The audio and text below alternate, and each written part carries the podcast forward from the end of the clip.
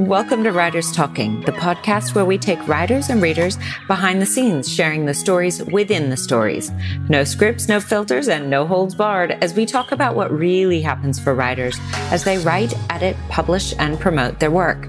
Hi, I'm Anjanette Fennell, agent, editor, and writerly mentor who's worked with hundreds of writers to break through their creative challenges to uncover the stories they feel compelled to share. Now, let's get talking.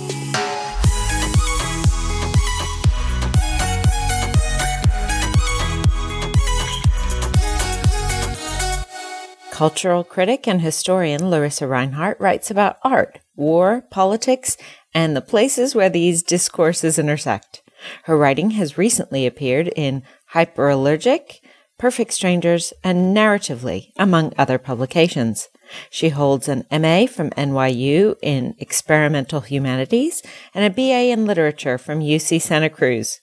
When not writing, she can be found photographing the natural world impinging upon the urban landscape or digging in the dirt with her husband and two sons in Santa Barbara, California. Tracy Dawson is the author of Let Me Be Frank, a book about women who dress like men to do shit they weren't supposed to do, out with HarperCollins in 2022. Tracy is an award-winning actress and a TV writer who began her career at The Second City in Toronto. She was a writer and lead actor on the Canadian sitcom Call Me Fitz, and went on to win the Gemini Award and the Canadian Screen Award for Best Lead Actress in a Comedy Series for her work opposite Jason Priestley on that show. Those are like Canadian versions of the Emmy and Golden Globes, so yeah, not too shabby. Tracy was born in Ottawa, Canada, and currently lives in Los Angeles with her life partner Isaac, who is a dog. Find her on Instagram and Twitter, both at Dawson Tracy. I absolutely adored this conversation with Tracy and Lorissa. There is adult language, so if you have little ears around you, now's the time to use your headphones or wait for a more private space. I hope you enjoy as much as we did. This is definitely a to be continued conversation obviously having read both your books and i think especially yours like the the theme the overall theme that lorissa had suggested i thought was really great because number one biography if i'm honest and i'd already told her this if you listen yeah. to the podcast i'm not naturally drawn to biography because predominantly there are so many biographies about men mm-hmm. and i'm not saying down with men. I'm just saying I'm bored. Like I enough. enough. We we heard I've that story already. Right. Yeah. Whereas for both of you, your mm. books are entertaining and appealing and they've got that narrative. I mean, yours is obviously totally hilarious, Tracy. So thank you. I I want to dive into. We should keep this part in the recording. yes. Look, there'll be plenty of that. I was super excited to have the pair of you, Lorissa. Welcome back to the podcast. But welcome to the podcast, Tracy. So for anyone who hasn't already read, let me be frank, go out and get it. Please go out and get it, especially if you're a woman. But even more so, I want to get my boys. I've got an 18 year old and a 16 year old who I'd like to twist their arm into reading. It can sometimes be a challenge for, for them to want to read anymore, but it is history that I had no idea about most of them. There were mm-hmm. certain mm-hmm. names that sort of popped out mm-hmm. and I and I recognized, but always told in a way that I wasn't expecting. And there's a lot clearly of you in there. Thank you. I mean, thank, thanks for the welcome. I'm really excited to just, I love that we're going to just like hang and chat or whatever. And exactly. thanks for the compliments. You get, get those teenage boys to read the book. Honestly, the men that read the book, when they reach out to me, like they're so, like, they have so many feelings and I love it so much. Do you know what I mean? Like they're really affected by the book. And, and that just makes me warm all over. I think this goes back to what I'd said at the beginning, possibly before we were officially recording, which was my preference has never been for biography, but I think it's because of the way that biography has been approached mm. and the similarity that I have for both of your books, even though the tone is different, mm-hmm. is it is real truth and lives shared on the page in a way that's accessible to more mm. people. So I would say, have you gotten feedback from men as well, Lorissa, that you were pleased, surprised about? Or oh, yeah. not? I mean, uh, some not, uh, but mostly absolutely. I think if I am to be honest, a lot of times men don't even approach women's histories and women's stories. And when they are presented with a woman's history, like right, mine is very much couched in military history, which is largely yeah. the purview of male readers. Mm. So that kind of sucks them in. And then what I've tried to do, as Tracy does as well, is create an atmosphere of familiarity mm. at in which you can feel empathy and even like like a friend a friendliness towards the subject right and so they the feedback that i have gotten you know likewise men have a lot of feelings about dickey chapelle and you know just to sort of open it up i'm i've been thinking a lot about biography as a as a uh, genre, right? I just sold my next book, which is also a biography. Um, Yay! Um, very so excited about that. But just as a way to introduce and get people, not just men, but also women, excited about and interested in women's history in a way that our forerunners have certainly done, but perhaps there is room to expand upon. Mm. This brings me to something that occurred to me as I was reading both of your books, and we talked a little bit about it, Lorissa, but you have so many different sort of profiles, I'll call mm-hmm. them, in yours, Tracy. When it comes to not only discovering who you're going to write about, because Lorissa, you knew, I'd love to dive into how you chose the per- particular histories that that you shared in your book, Tracy. But is it harder to find multiple credible sources for mm-hmm. some of these women? It seemed like there were times in your book, Tracy, where you were stitching things together.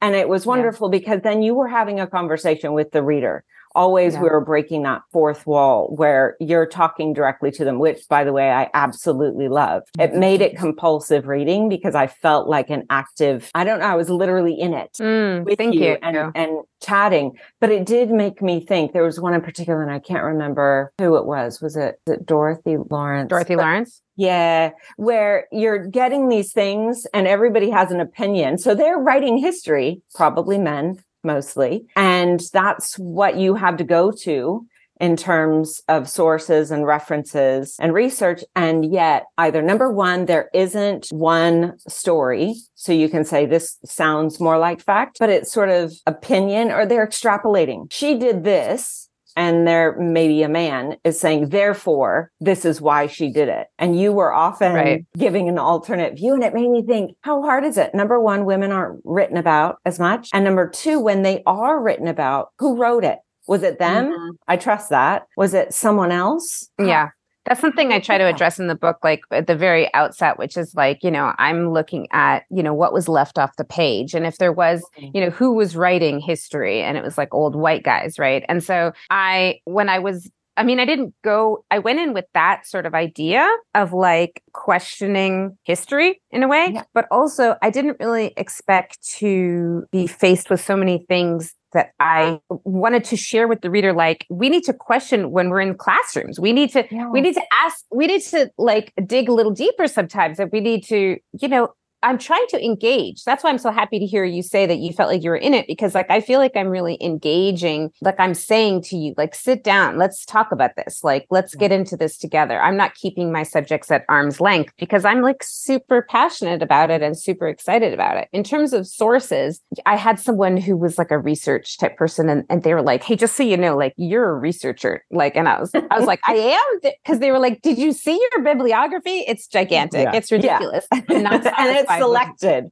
I loved that. I kept reading selected. I mean, they said they said selected. I said, "Oh, does that mean I don't have to include anything everything?" They're like, "No, you have to include it." Cuz this is my first book, right? So I just thought maybe I just select what I want to be in the bibliography. And they were like, "No, if you quote something, you have to include it in the bibliography." Like, so of course, of course it's still selected because there's things that I read and I learned, but I don't directly quote or whatever. Yeah. But I wanted there to be multiple sources and uh, because I am, it felt like being a sleuth. It felt yeah. like I'm not going to trust this one dude. Mm-hmm. I mean, as I uncovered, you know, even in, in scholarly sexism. And, and so I wanted to sort of like read between the lines or something that was like something that was thrown off as like a in passing, like a mm. throwaway. I'd be like, no, no, wait, wait, wait. It's almost like you're saying, telling to the person who's talking to you, like, stop, stop, stop. Wait, go back to that thing because that thing speaks to me. Like that's the yeah. thing that you're trying to bury about this incredible woman. Because oftentimes, as I say in one of the chapters, like sometimes these people, their stories were almost put together because they were footnotes in the stories of great men. I say in quotation marks. And it's just like, oh, you mean Jeanne Baret, who like circumnavigated the globe for mm-hmm. like the first woman to do that, and she did it disguised as a man. Like she's only mentioned as a footnote in other great men stories get the hell out of here. So, um, and then there was another part to your question, which is like, how do I choose? And it was just like, I was really lucky that I had a very specific specific thesis that I was trying to yeah. like address. I would never use the word thesis. Like I'm you're a researcher, see. this is this is not an academic book. It was like, you know, when, so the so just for anyone listening, the book the full title is Let Me Be Frank, a book about women who dressed like men to do shit they weren't supposed to do, right? And so I knew that it, I didn't want them just to be people that were disguised, although there are people that uh, utilized disguise in order to break a rule or to do something they weren't supposed to do, but also also people that, you know, wrote a book under a male pseudonym because that was what all the Bronte sisters did their entire lives. And that they never published under their real names. And a lot of people who are book lovers don't even know that. They don't know that mm-hmm. the Bronte sisters never published using their real names. Jane Austen never published using her name while they were living. So I wanted to include people that could fit into a disguise, who took on a pseudonym, etc. So it's not like I had a lot of people that didn't get included. Like I was doing research and if I found them and their story was compelling, like I wanted to include them. Well, it's good. That's for anyone who's used to listening to me bang on about this stuff, especially if you're writing nonfiction, that's part of what creates the container. So whether you're writing biography, which is still not necessarily going from birth to death, mm. or memoir, even more important that you find that container because anytime you are doing something that's research heavy, you have to have a way of, of filtering out or automatically recognizing, oh, this is something I want to put in. So even having that subtitle, if it wasn't exactly that subtitle at the beginning, you had, as you said, the thesis, which makes you sound very academic. And you're right. The tone of your book is way more accessible than something that somebody's written for for academia to get their PhD or something. But starting with that, as I was starting to not as I was reading Lorissa's book about Dickey, and I really connected to this part where her editors or her bosses were saying, like, mm-hmm. take yourself out of the story. I was like, that's me. Like, I was like, I loved it because it's like that was her style. She adopted this yeah. style. Like, she was invested. She cared. She was, I just felt, I was like, I'm gonna love this book, you know, because mm-hmm. she she, even though she was, she didn't disguise, she it's it, she doesn't fit into Let Me Be Frank as a subject matter, but she does in terms of someone that like went her own way and the way that she told stories was like she wasn't at arm's length with her subject mm-hmm. matter. At least that's what it sounded like in, in what I'm in where I'm go and where I'm Oh yeah, I'm no, absolutely absolutely. You're you're exactly right. She was very invested in her story. And as you are in your book, that really comes across. And yeah, she wanted to be both empathetic and sympathetic to the people that she was reporting on. But I do just want to jump back to something that you were saying, Tracy, about, you know, finding women in the footnotes, finding their incredible stories. So many times, as you pointed out, women's stories are written by white men who want women to fit into a box and they're not allowed to be more than what this yeah. box is. And yeah. so even if right they have these incredible accomplishments, they'll stuff them into the box or they'll deny evidence notwithstanding that they did these things. And so I was and I don't want to get too heavy, right? But I was just rereading Joan of Arc before this, um, your your chapter on Joan of Arc, and before this, you know, before we came on, I just opened the book to random, just sort of, you know, get inspired for this conversation. And like society, the patriarchal society is so hell bent on keeping women in the box, they would burn them at the stake mm-hmm. if they step too far outside of the box. So mm-hmm. as historians, when we go back and we look at these stories of women, it is so important to question the narratives around them and be emboldened to say, no, that is not what the facts state. That is not mm-hmm. what is happening here. It is actually an incredible woman who is forging her own path, who is doing what she believes, who is listening to the voices in her head, right? To do what she knows is right. And I really feel that Dickey does fall into that category, right? At a time when there are very few women correspondents. She was out there. And at a time before sort of this very close and personal type of journalism wasn't accepted, wasn't the yeah. sort of general practice, that's what she did because she knew that was the best way for her to tell the stories that she was reporting on. And lo and behold, right? A few years later during the Vietnam War era, that became the you know yep. journalistic style her form of investigative journalism became what everyone practiced and yet no one talks about her in that evolution because mm. she was an outlier because it was an accident because she couldn't have possibly known what she was doing when in fact she very well knew what she was doing wow i mean you could apply all the things that you just said to so many people in my book and i think that's mm-hmm. why it's so great that we're talking today it's awesome because it's like Dorothy Lawrence, it was 1915 when she got on the ferry from Folkestone, England to cross over to France because why? She wanted to be a journalist. She wanted to mm, report yeah. on the war. Yeah. She was like, this is in my book as well. I mean, I'm like, I'm like, t- I have to remember that the list, the list, people listening might not have That's okay. So she, she gets in, she gets on the ferry. She's 19 years old and she's like, I need a scoop if I'm going to be taken seriously as, as a female journalist. Right. So mm. here we have, it's 1915. And then I'm reading the story about Dickey and like, she says, you know, she's getting in that plane you know mm-hmm. she's she's doing those nosedives i'm just like oh my god how much and they, they laughed in her they laughed in dorothy lawrence's face they laughed in her mm-hmm. face but she persisted she did it herself without the the war office supporting her. No newspaper gave her an assignment. Did it herself. She disguised herself as a man. She made it to the front. She was in the trenches before they found her out. And you know she wrote a book about it and she was she was laughed at. She was called a freak in the press. Like they reviewed the book and it's like i i love her book. I've read every page of that book. It's available on mm. google books and she's funny and she's self-deprecating and she's passionate about what what she's doing. And and so i just feel like oh my gosh look however many years later because i mean when dickey started reporting you know look how much had changed in those decades you know? Mm-hmm. for a woman to be able even though she was an outlier she was a journalist and she was like i'm going to learn how to take photographs and i'm going to get in planes that do nosedives. I mean it's just like i just can't wait to finish this book. I'm really just so into it. Thank well you.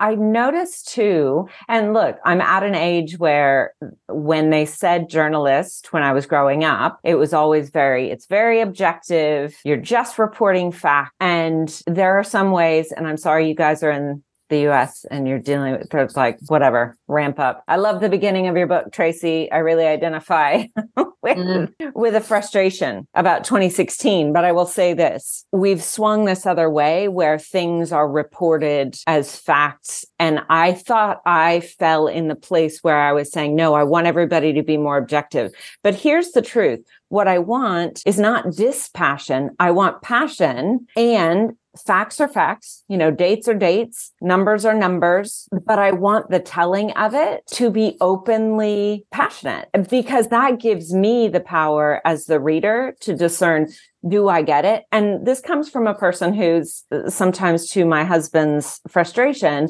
very open minded. So I mm. might not even agree, but he brings out the devil's advocate in me. And I have hard lines with some things. However, I'm always curious to challenge as you said challenge what's mm. written and say is but is that the experience of the person doing it so even people on the other side of say a political spectrum to me if they're not so in my face and mm. hellfire then i will take some time to think about how how did they get there is that is what i'm seeing the whole story probably not and mm. that's why i actually appreciate that way back when women who were true journalists were showing the humanity. And I think that's something that Dickey did mm-hmm. amazingly well, obviously, and not getting credit for doing this, but bringing the humanity to the story, which can, I don't want to say sway because it's not about gaining more influence, but just, I guess, that understanding mm-hmm. of how did we get here? If, if history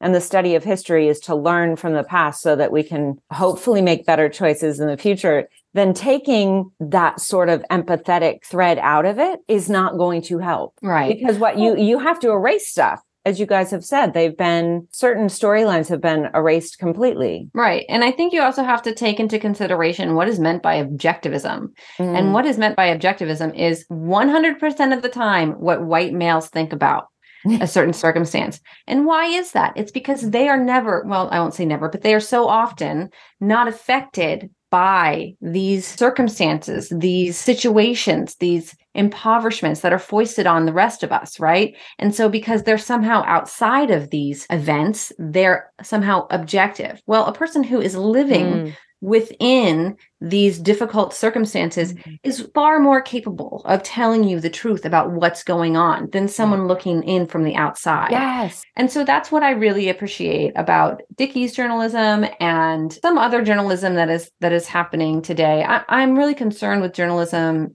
now, and this isn't the purview of our conversation, and you can cut this out. But Sorry, so I much of it, it is controlled by corporate, you know, corporate sort of clickbait yeah, yeah. monies. But but but yeah, I mean, there are true journalists. There are incredibly important um, voices out there, and uh, so many of them are the women of are, are the voices of women, people of color, LGBT plus, um, LGBTQ plus people. Um, and I think these are really a lot of the voices that are telling us the truth about what's going on in these affected communities. Mm. I think some of it and too is the being honest and mm. saying from the outset and get, and giving a bit of respect to potential readers. Yeah. Right. And saying it, we're not stupid. We can see when we see some of the outside of, of someone or we see what sorts of articles they've had. We know, we know where they are coming from. Mm. Right. So therefore we, and I say we, I'm generalizing again, but for the most part, I, if I'm seeking them out, then that's I want to hear their perspective mm-hmm. because we're not good at tamping down our actual thoughts and feelings and experiences. We bring that to everything. We always have. I love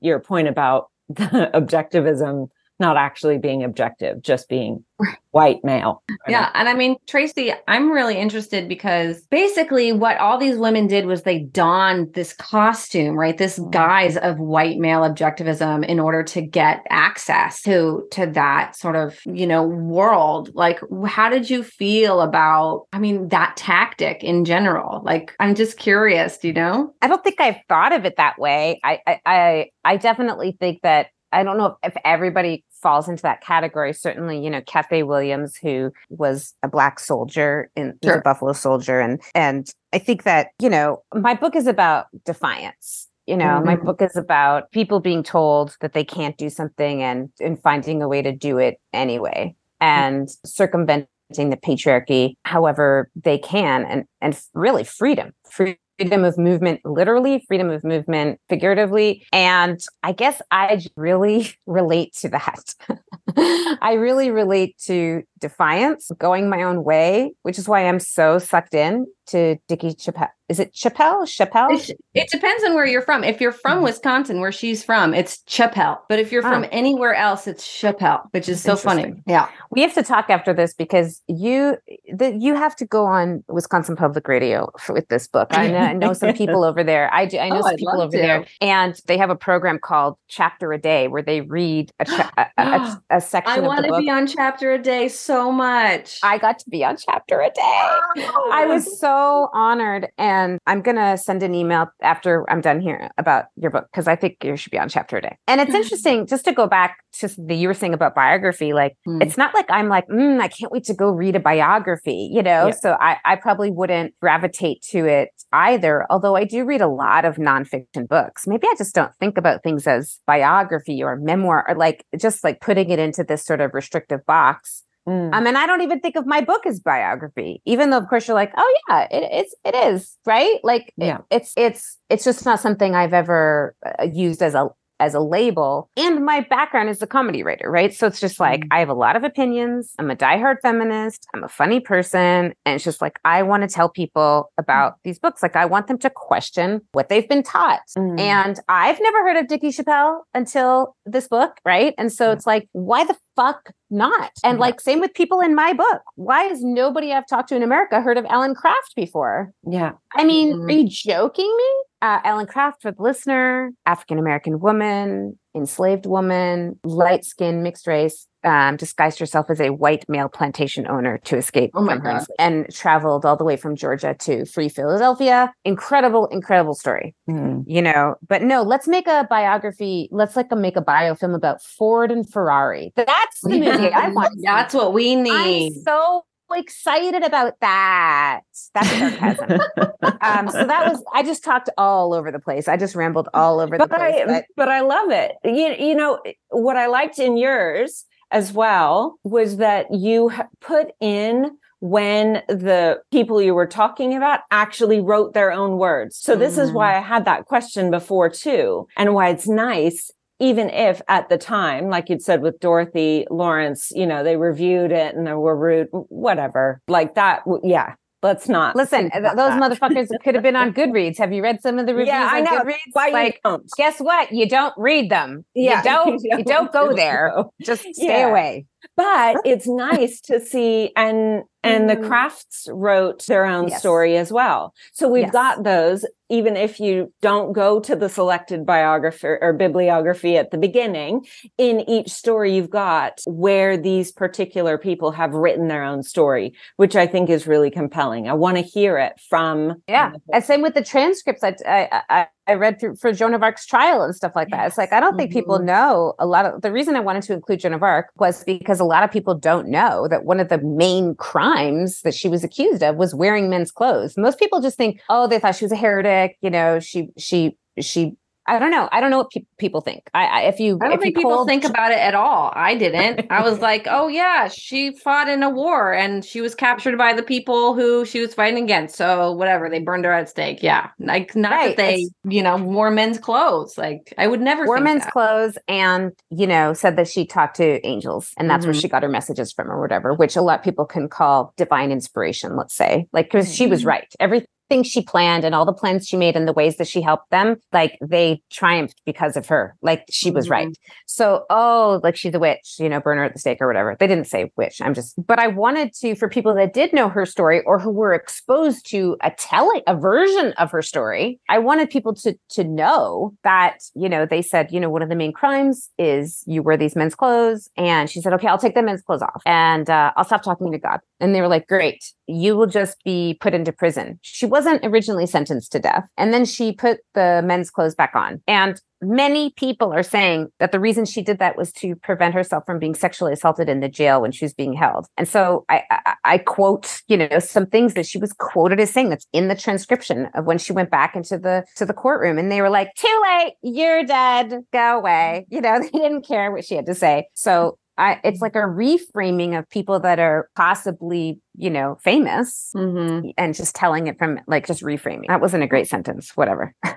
it made sense to me. And yeah. I just also want to add I don't know if you've all watched that or heard about that interview that David McCullough did with 60 Minutes, where he was talking about how historically illiterate the United States is. And I have no doubt that he's correct. But I also think that history has been taught in the same way for so long. And it no longer reflects the actual makeup of the United States. And it no longer like reflects the accuracy of history right? It probably never did. It yeah. never did. Finally, never did. We're waking up, but it, we it are reflected this up. narrative, this mythology yeah. that you know the ruling class, which was a very small group of white Christian males wanted to believe, right? And they're no longer the majority. They just hold the the power and they're, you know, grasping onto it with their like you know nails tooth and nail. But and i i just think that people who are younger younger folks kind of can sense that it's fake that it's a lie that it doesn't apply to their lives that it doesn't make sense to them and therefore they are understandably disengaged. Mm-hmm. and that's what i love about your book tracy and that's what i'm excited to do which is to tell histories that have been forgotten but are important in ways that are appealing to a larger group of, of, of people. So. And that people can see themselves in. People mm-hmm. can exactly. see themselves and, and relate to these stories. People reach out, to, readers reach out to me all the time, right? And and I'm sure you're going to have the same thing with this book now that it's in the world. And so it's like it's it's not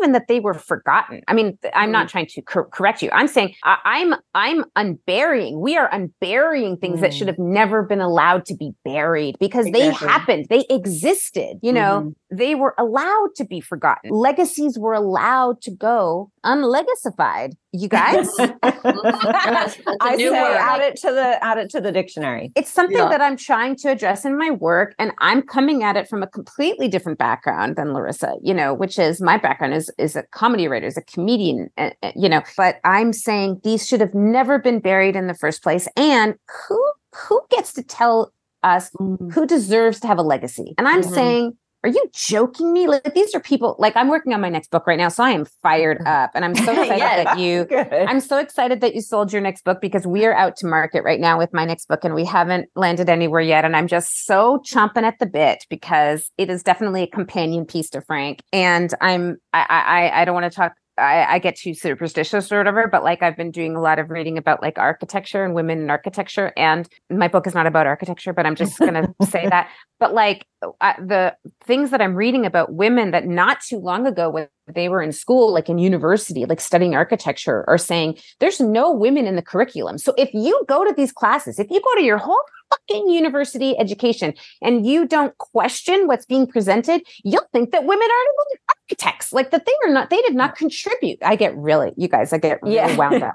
So yeah. you would think that there's there is no place they didn't do anything substantial or innovative. Well, that's just not the case. That is just mm-hmm. not the case. Mm. And so thank goodness we are there like i think we are in a moment where mm-hmm. it's like we're waking up and saying no no let's like let's question what we've been told literally our entire lives. I think it's two no. things with what you're talking about. One is this hidden history, right? So much we've we've looked at it's like looking at I don't know the universe and we have that recognition that most of it we haven't seen. And I think yeah. that's the truth for history because the another majority- analogy is we only they supposedly we only use 5% of our brain. Yeah yeah yeah and, that, and, that's how much we know but but this other part of going in and challenging so that we can actually be sharing more of history. I won't say the true history but more of the history that was out there in an engaging way that makes people want to start the book and continue the book right? Well, so and Jeanette, i know you like to talk about like writers processes, so i just wanted stuff, to share yeah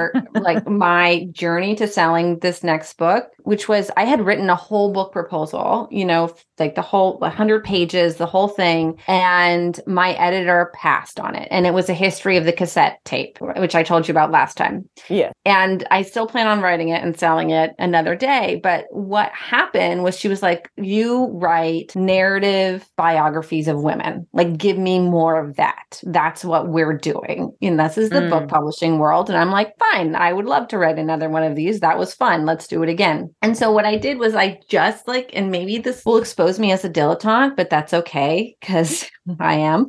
But I went into like a number of compendiums of women's archives that were built in the 90s, right? These like internet sites built in the 90s, and you can tell that they are just totally falling apart and the design is non existent. And I found 10 women who have incredible legacies, who helped shape the world in which we live, and do not have a serious, sort of large scale biography written about them. And their papers, their writings, their art, their everything is just hidden away in these, you know, middle America university archives, just mm-hmm. waiting there. And so when you talk about hidden histories, yeah, they're hidden, but they're right there. Yeah. And I'm really excited actually right now. I think it's almost like and a gold rush, right? Like people want to read women's histories. Women want to read women's histories. Women want to see themselves on the page. And there is so much material out there for folks like me and for folks like Tracy and other historians, other biographers to go out and just, you know, write these stories that have been hidden away for far too long. I mean, I hope you're right because I'm like waiting for my sale. And uh, I, I, hope our I hope our books aren't the same book. I don't think so. No, no, I'm just writing about one woman woman. I wrote okay. Then I had to write. I wrote set. We present. I wrote ten pitches, oh like let little one second, page. You chose 10 and then they chose the one they wanted and you're going to f- write that one person? Yeah. Okay, great. I'm going to do another compendium. It's okay, going to be yeah, different yeah. than Frank. And yeah. uh, I mean, whatever, we can talk after off, off the air. But I'm just like, I, the thing that I bring to the table, which I'm aware of, right? And with this, it's so funny that you talk about your editor and your, because my editor, uh, my editor left, left and, um, and then the imprint folded. So I, oh my God, we, really? that's why we are, that's why we are out to everybody.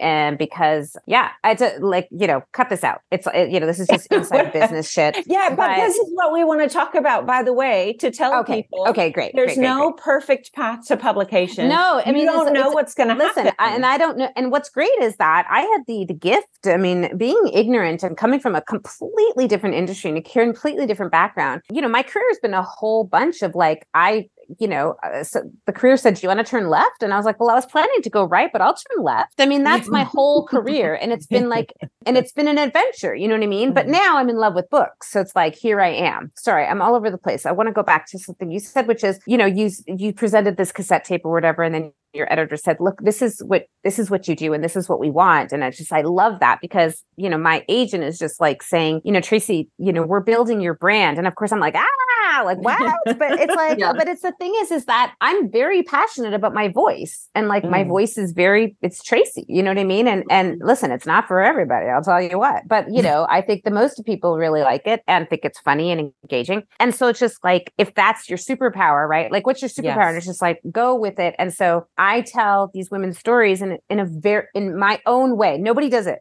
Nobody does it this way, you know. And mm-hmm. like that's so it's just like yes, I love to research and I love to dig stuff up and I love mm-hmm. to unearth, right, and present in a way that is surprising. And so that's what I'm trying to do. You know, uh, did I make my point?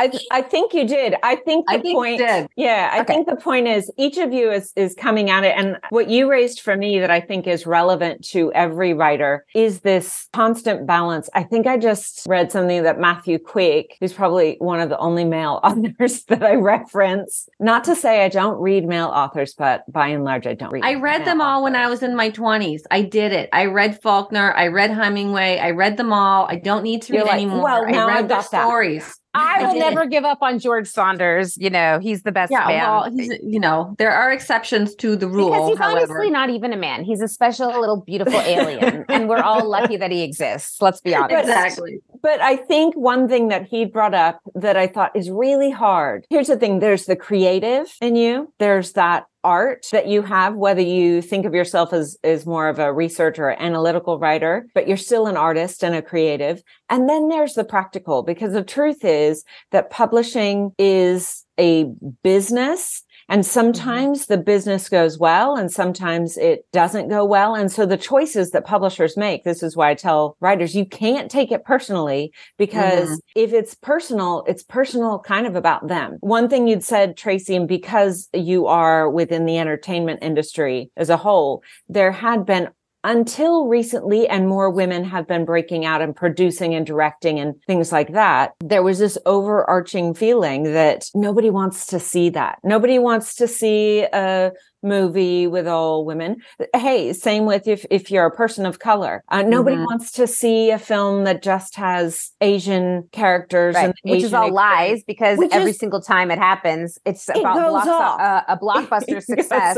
And then the audience, which they deny that it happened. Then they deny that it happened. Or again it's and like again it's again. just an exception to the rule. Yes. And I think what you're proving and what you'd said too, Lorissa, is women want to read women's stories. Mm-hmm. Women who, by the way, buy more books and are more in publishing, but mm-hmm. not necessarily at the top of publishing still which is right. whatever. I can get on a soapbox too, but I try I try not to. I feel like I, why I resonate in, in with your writing. in terms of the people that buy more books, I mean, what I've noticed in this last year of now my new foray into publishing, the world of publishing is, man, uh, people love novels. They uh, they love themselves some fiction, guys. I mean, there's people that won't even read a nonfiction book, like in terms of these bookstagram, Instagram people, you know. And so I'm like, I I can write fiction. Like part of me feels it as a challenge. You know what I mean? Like yes. I do want to write write a novel and I do want to climb that mountain because it is going to be a mountain. It is going to be, you know, I made a joke to my friend the other day, like I, I did a really steep hike. I did a hike. And so I think I uh, climb a Kilimanjaro. Like that's what it's like. You, it's like I wrote, let me be frank. And now it's like, I'm going to be like, I should write a novel. And I just, and not that I'm saying I can't do it, but it is a different animal. And yeah, it's so funny because you, you learn pretty quickly because I sold Frank on a proposal, like Lorissa mentioned, you know, yeah. the proposal. And I had three or four sample chapters and we put together this whole thing and we sold it, you know, two weeks after taking it out. We sold it really fast. And so I was like, look, I love books. This is amazing. but you know, if you want to sell a novel, guess what? You have to write the whole the whole thing. thing. And nobody outside of publishing knows this. Like nobody, because all my friends are like, tell me about this whole, you know. So I'm like, guess what? I have news to report. so if I want to sell a novel, I'm gonna have to write that thing. And I think to myself, but the reason I could write Frank is because someone paid me. They paid me money. And mm-hmm. I and then I was like, okay, this is my job and I'm gonna sit down and write it. You know, not everybody uh I just can't believe people have the time to sit and write a novel. well, and this is true. tangential, but like this is a big problem for me as an as a reader of fiction, right? The only way that you can write a novel practically is if you go through the academic system, right? If you go to college, then you go to MFA and then you get publish a book, that you publish your MFA thesis or what have you as your novel and then you get a job as a professor teaching fiction writing. Novel writing. Oh my god right? But well i mean there are lots of exceptions. I've only sold people who don't reflect that. Yes. So it's possible but you're right. And and again this is men do it too but women feel more of the pressure. Most of the the women not only that i represent but that i'm friends with in my network who've mm-hmm. written multiple novels. Most of them have a day job. Yeah, have a day job. Some, so that's how that's honestly getting like, paid. I'm I'm like literally like uh, I, I'm just I, I'm I'm in awe. You know what I mean? Because my brain, like to to have a job, like and to have your energy spent in that way. Mm-hmm. I've been really lucky that I've made a living for decades. You know, and with my with my art and my my life, even though it's a life full of pivoting. I've been really fortunate. And so, in terms of like having a day job, you know, to me seems like, I mean, some days it seems incredibly uh, attractive because I I'm on strike with the Writers Guild right now, mm. and I'm scared. A lot of us are really nervous, although we are completely fueled by fury and resolve and mm-hmm. we know that we're going to win this mm-hmm. i can tell you unequivocally but in terms of the instability of the income and like what are we going to do and a lot of a lot of us are like okay I'm going to need some work soon. And it's like, I'm like, I need to sell this book, you know, and I'm waiting on a couple of grants, which would be amazing mm-hmm. because then I mm-hmm. don't have to worry about when or if the, the sale. I could just start, I could just be like, okay, I've got money that that's coming in. I could just take that stress off of my mm-hmm. plate in terms of buying myself time. This is, we're getting into the nitty gritty of it with true. this podcast. This is, this is the real talk. And mm-hmm. I guess mm-hmm. what I was saying before that I've talked about with Matthew Quick. For me, I'm always going to champion and support the creative. So I even take a different route than most agents would. And I'm, I'm going to tell you it's true that you do better but it's not a it's not a guarantee. There are no guarantees. It's better if you have a brand and you can perform at a level i.e whether it's novel writing or doing these compendiums or whatever and you're building a brand and a publisher they can say write this and you write that. Mm-hmm. but that energy is very different. I want a writer to write what they need to write because generally if they feel passionate and and compelled to write it, I'm going to enjoy reading it better. There is yeah, that yeah. alchemical process that happens with it. If you can find that, yeah. similar to what you had and I had talked about before, Lorissa, if you can find that good place, and I like it how you used a funnel really mm-hmm. of like prepping 10 different possibilities. I'm kind of happy with that. And this is my middle ground. I can do it. And in nonfiction, I would say some people say, oh, that's easy. You just do the research and then you write write it you're not really that's that's just bs mm-hmm. what you did especially with dickey's story is you you made it a story which is what i told you on our last podcast it mm-hmm. made it compulsive reading that could have been a novel but it wasn't it was it was based on this real woman who did all these things mm-hmm. finding that place for you no matter what and piecing together things however you need to as a creative yeah. to do the work you want to do, that's what I would wish. Sometimes it means you write a thing you've got the cassette history of the cassette tape that'll that'll go at some point and i love mm-hmm. that you mm-hmm. just sort of have that and hold on to yeah. it and you already know you said i'm going to do that it's going to be a book and but stuff in the yeah. meantime, this, this is what I'll do. And everyone has to show up in whatever mm-hmm. way they can. Some of us are really great at pivoting and others of us aren't. But by the way, even normal nine to five jobs, if somebody Absolutely. tries to tell you yeah. that's super guaranteed, it's like, oh, I guarantee you there will be no earthquakes in California. Well, right. Mm-hmm. Yeah, yeah, yeah. There will be earthquakes. Well, yeah, I was thinking about going back to school actually. I was like, okay, I should get my MFA in creative writing and then I'll be able to teach while I'm writing my books. And my friends who are uh, profs. That's what like, I just said. They like, were like, Tracy, no. they were like, Tracy, there's no jobs. Like, there's no jobs. Yeah. So I actually was like, well, I don't want to spend two years and money and everything when I could just be, again, yeah. going, hey, what's your superpower? You you've got your superpowers. You don't need, mm-hmm. you know what I mean? It's just that I get afraid. It's fear based thinking. I'll mm. tell you mm. right now. And I know everybody listening yeah. to this, if you're a creative person, you know exactly what I'm talking about. I'm very lucky that I had the idea for my second book one week after selling the first book. And I mm. knew, I was like, this is what the book is. And so throughout the year of writing, finish, finishing writing Frank, I kept, uh, stuff kept coming up in the ether and, and you know what I mean? Like it just yes. kept, and I just had this document and I just kept plugging into the next book document. And I was just like, I'm, I feel so natural. It feels like such flow. It feels so I'm so excited about it that I, to me, it does, it's not even a possibility this isn't going to be a book. So it's frustrating because Frank sold so fast. You know yeah. what I mean? Mm-hmm. And I mm-hmm. knew going in, I was like, Tracy, it's not going to sell as fast. It doesn't have as much of a hook. It does have a hook, but it doesn't have a let me be Frank. I mean, the title and the subject matter, it's like a hook. It's a bit, it's yeah. quite a hook. You know what I mean? It's got a great subtitle. yeah. yeah. If you've got a great log line, and I would say this even to writers of, of long form, as opposed to those who write for screen screen, having that log line, having that high concept pitch can be great. But you will find, as you found, Tracy, sometimes it naturally comes and it's an easier sell. And other times it's not quite so neatly boxed up. But look, both of you are examples of writing about people who don't fit neatly in a box. So, yeah. Yeah. I just also want to say, like, in regard to this conversation of pivoting as a creative person, I hope I can track my own thoughts. But what I've been thinking about a lot lately is you can have your dreams, but you have to be willing to change your dream, right? Yeah. You have to be willing to embrace Absolutely. the reality that you have. And also, so many times as a creator, and Tracy, I'll be curious if you experience this as well, but so often getting told no can be such a blessing, right? Mm-hmm. Like, I'm really glad that I didn't that I'm not writing the cassette tape book right now. Like it is a is so research heavy and it will require me to do a lot of research, like a lot of original research, reaching out to people, interviewing them. It's a global book. These people don't all speak English. I don't speak any other languages. I will need a translator. Like this is a book that will require me to be all in all the time. And I have two small children there, 1 and 3, and my family, my stepfather just passed away. So like we're going through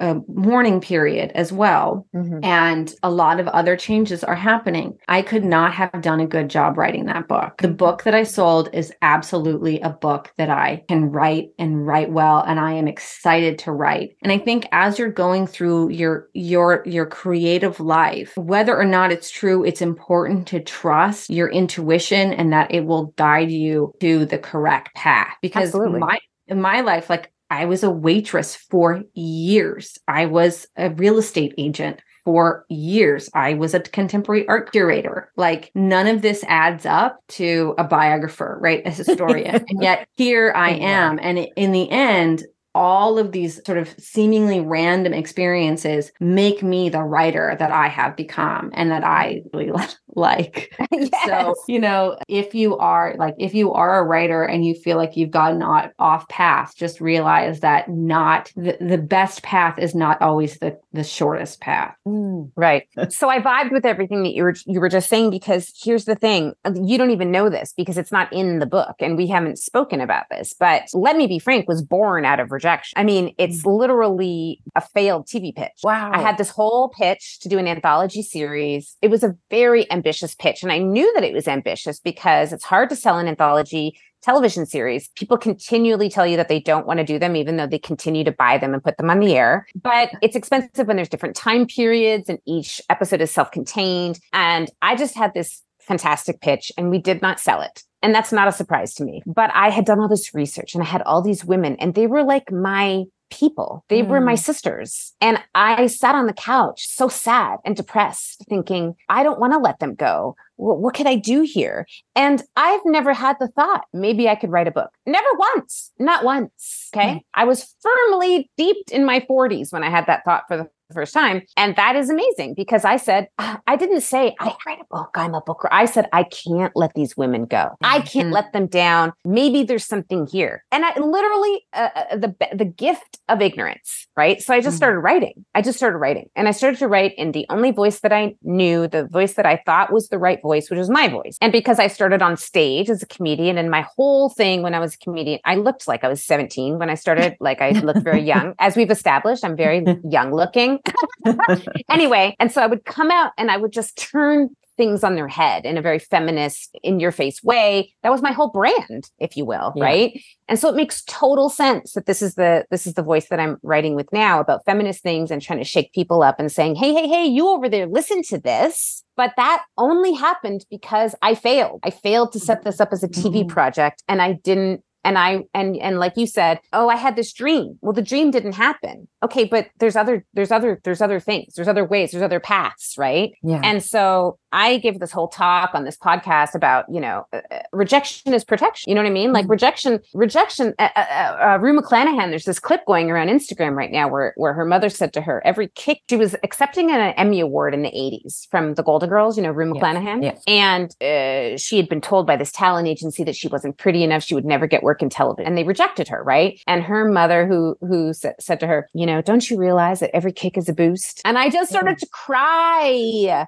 because oh my god if you let it if yeah. you let it be a boost because if you're if you're firm and you're rigid and you say no it has to go this way and you get a kick guess what's happening you're not moving but if yeah. you're pliable and you're flexible and someone kicks you you're going to move yeah. right i wish i could have visual for the for the listener right now yeah. because if you if you are kicked and you let yourself be moved it is a boost. And I feel that way about the Writers Guild strike right now. I feel that way about why Frank was able to come into the world. And my job is to stay engaged and passionate and excited about this book project that we haven't sold yet. And to know, I just know in my heart that it has to, that it has to be right. So, and well, I, I don't think of myself as, as deluded, even though of course I think we all have to have a little bit of delusion. you have to be delusional. You have, you have to. be delusional to. to make it. Yeah. You, know? you have to be delusional paired with the goods and action, right? So, yes, it's really yes. funny. And just for a second, I will say if anyone talks or thinks about law of attraction, this sort of thing is mm-hmm. exactly what works about it, which is if you stay too attached to the how it will mm-hmm. happen, mm-hmm. you may be missing out on the way it should be manifest. So, whatever you're creating, like you were talking about, Tracy, this is the way you were going. And by the way, it's hilarious because I had been thinking to myself, God, I wonder if she's like thought about pitching this as a series because when I read it, when I thought, oh my God, the production costs would probably be so high and it would be a hard sell but man it really lends itself to it so you got we that are, through listen, your we writing were, we are in talks with different people but we had to stop all talks because it's because against strict rules yeah. And so because I'm not just an author, I'm a TV writer. You know what I mean? So if I yes. was just an author, you could sort of get around it, but it's like I'm not, right? So uh, yeah. just, just so you know, right. I am working on it because well, I want as many people as possible to to know these women. Like this again, that's what you guys have each described and what we were talking about. If we talk about even the, the law of attraction, which is not, I wish for something, but I'm going to just sit on myself. I need a sandwich. Mm-hmm. You take mm-hmm. action, right? You, yeah, sandwiches are good. I have to admit, but being open to letting the universe show you the way through. So, and sometimes you have to surrender and say the way that I wanted it to play out is not. But what I want everyone to know, even before they've read your books, is that your books are literally about that process. The women that you are highlighting and bringing into modern history by retelling their stories are all examples of being kicked mm-hmm. and letting those kicks be a boost, right? Mm-hmm. Uh, Rusty jumps out at me from mm. your stories, and I can't pronounce her surname, but I thought Rusty Kanokogi. Kanokogi. She was such a badass. And I think for somebody who also didn't fit the feminine ideal and all yeah. of that stuff, she was just from the outside for all the people around her wrong in all the ways. And she really came to life for me. Like I could see her walking around in the world and that point where she's given back these, and this initial, these initial accolades, awards, medals that she won and given them back, like dropped me. Mm. I'm nothing like her in terms of things that I find interesting in the way I move around in the world. But all of these women are women who wouldn't let the way of the world stop them from the direction they wanted to go. So it's more of like have this general direction, but give it up to mm. the way it manifests in the world is going to be for my own good. And what you just described to Lorissa is absolutely true, right? Mm. And recognizing, yes, I have this passion, but you don't have to douse it. You don't have to, you know, drench that flame. You just say, ah, that's why it's mm. not mm-hmm. working. Yeah. I'm getting the closed doors right now. And right now, honestly, Tracy, you couldn't do it if it's sold, you couldn't get started on it as part of yes, this. You yes, could. You're just like no, no, no. The book I can. You I, can I, do that part. You can do all books. You anything in the book world. Okay. The Writers Guild is just screen stuff. But I just no. still think there's going to be a reason. But we only know reasons after. And by the way, two weeks. I'm not going to say it doesn't happen. Of course it does. You had that experience. But I've also sold books two years mm. after they first got a rejection to the same publisher that rejected it, like literally the individual publisher at the bigger publisher, because things were just different. So yeah. if you have this goal, this will be out there. This this is the direction it must go, and you hold on to that as that creative force. You it's so funny because we you know we the proposal i thought was really badass and really great and then we started taking it out or whatever and then we had someone express interest and because and she said you know i really think to to bring it to my to the higher ups, you know, like this, this, and this, like, what do you think? And I say, oh, that's a great idea, like some feedback, mm. right? And so then I did some, it's like, it's so much better now. The proposal is like, and it's because, mm. so it's like, I didn't, I wouldn't have known that without that information. Yes. And then it inspired it to, so it's like the brand new, it's brand new, like this week, this new version of it. And it's, it's the same thing. It's just better and deeper and has yeah. more elements that that will lean into a more designed book you know like frank is is is quite designed but like there's certain there's certain editors certain publish publishers that are very design heavy you know yeah. what i mean it's like yeah. the gift book category like yes. amazing women but it's just like uh so and i so we have two versions of the of the of the proposal now which i think is really interesting and i've been told it can be quite strong which is like i'm not married to one way to make this book yes. i just want to make this book like mm. i want to tell these women's stories and i know the voice that it eventually comes in will be mine but in terms of like illustrated not illustrated heavy design not heavy design like longer chapters shorter chapters like you know what i mean like i'm i'm open because my thing is i just want to make it like i just want to make it and so we'll see well, you guys and just to piggyback on that like you know there is this myth that books are written alone books are not mm. written alone. Yeah. Like I my agent has a lot of his hand in my book, right? Because as a first time author, I had to, as you did, Tracy, write those three sample chapters. And, you know, my agent edited those chapters and really helped me. Okay. Of course. And then there's, you know, my editors. Uh, the the book that I presented was twice as long as the book is uh, that is published. So that's a lot of yeah. I already thought surprise face, surprise I mean, face. already big big.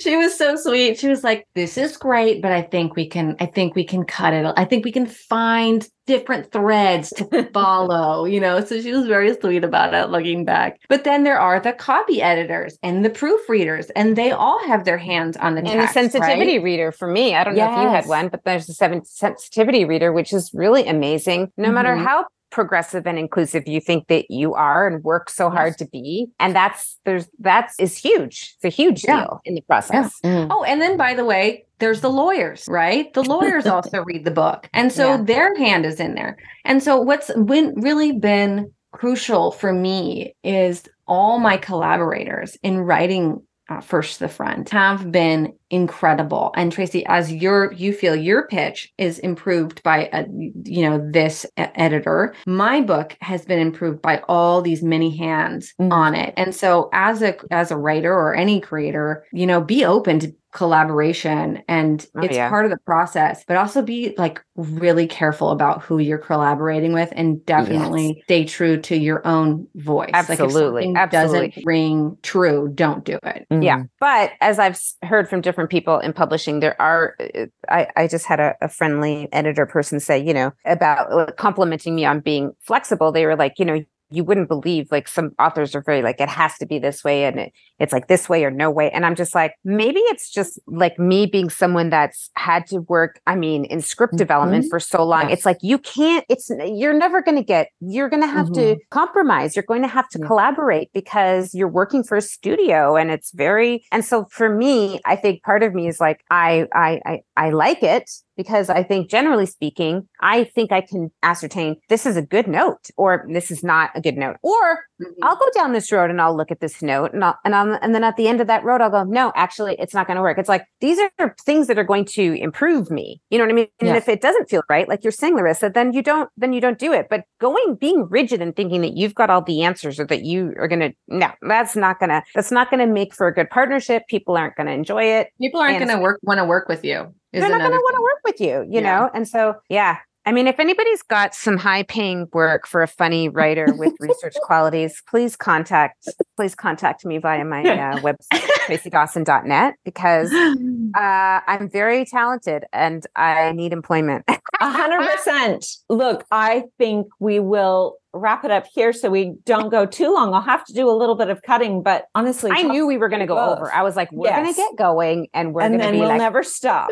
Yeah, yeah. I don't want to stop. I just want to like get another cup of. I want to get a glass of wine and keep chatting with you. okay, well, oh, I don't want to stop. I, I mean, I, I don't want to stop. Pause and say this. oh no, I gotta go. I actually have yes, to go. You do have to go. And so well, some work, we can even, I, this is we so can lovely. even say, let's put another pin in this. You both are invited back onto this podcast mm-hmm. anytime you are want to do it, and with any topic you want to discuss. That's really part of the point of this is to demystify some of mm-hmm. this process, so that as writers, number one, it unlocks certain things that before you're in that process. You don't even know this is a thing that goes on. But also, to your point, Lorissa, about writing, there's only a little tiny part of it that is you on your own. Mm-hmm. And all of the other parts are actually, it's really important to reach out and be part of community. And even if you're just doing it on a very passive sort of part of the process, listening to podcasts, getting the opportunity to hear writers write from their own mouths, talk mm-hmm. about what they feel and experience, what they've learned, what's really working for them and what doesn't, I think is paramount. So that's why it's unscripted. I can't tell what kind of conversations we're going to have. I just always think it's going to be good because mm-hmm. I talk to writers all the time. I mean, mm-hmm. there are no better conversations. So hopefully each of you will come back for anybody who, of course, has listened, you already have heard, hopefully,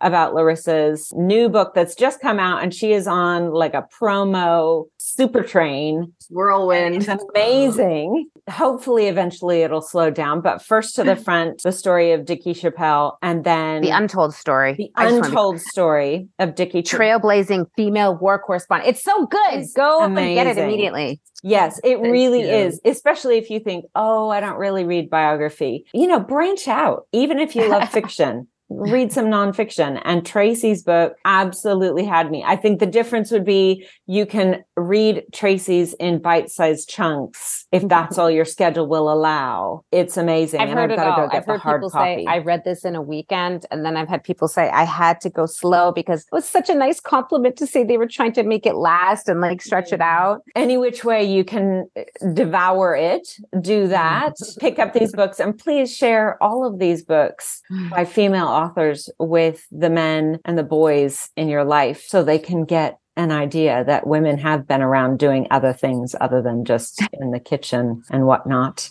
Thank you both so much for chatting today. Thank you, Thank you so much.